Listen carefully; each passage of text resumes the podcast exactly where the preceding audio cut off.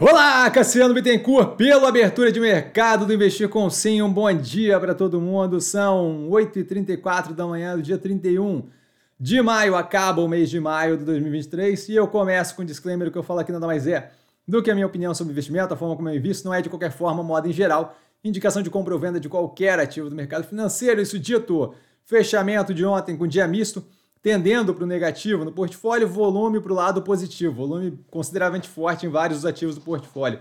Passando a acontecimentos, a gente tem PMI industrial da China decepcionando para baixo, tá de 49,2% em abril para 48,8% em maio.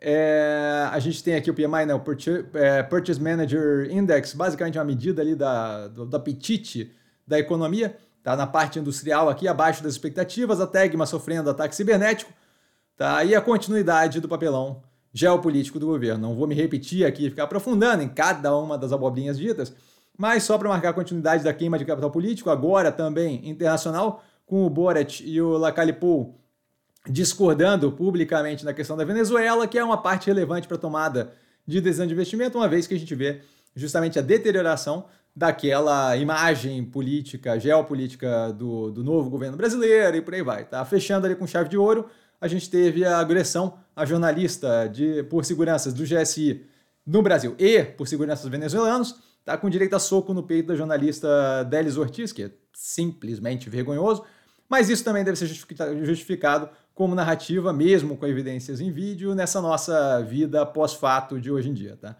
Mercado do boi, com mais um dia de pressão na rouba, agora tendo negócio nas praças, na, na, Praça de São Paulo ali em 240, 245 reais por arrobo, que é consideravelmente pressionado, tá? A continuidade do que a gente comentou de redução ali do, dos custos para frigoríficos, especialmente ali no nosso caso, né? O que a gente avalia aqui é justamente para acompanhar o andamento para Minerva, que deve ter é, uma continuidade daquilo que foi colocado na análise, um momento, um período bem positivo. Aí. Resultados, temos a fertilizantes Heringer divulgando resultado. É uma operação que está um pouco mais complicada, então eles divulgam ali resultado, acaba, acaba falhando nesse tipo de coisa de divulgação de resultado. É o primeiro trimestre de 2023 liberado agora. Ativos que eu estou observando mais de perto, com base no fechamento de ontem, a Zemp, a Cruzeiro do Sul Educacional, que não está no portfólio ainda, Neoenergia, Via e Ambipar. E dúvida? Dúvida eu estou sempre no Instagram, arroba com sim.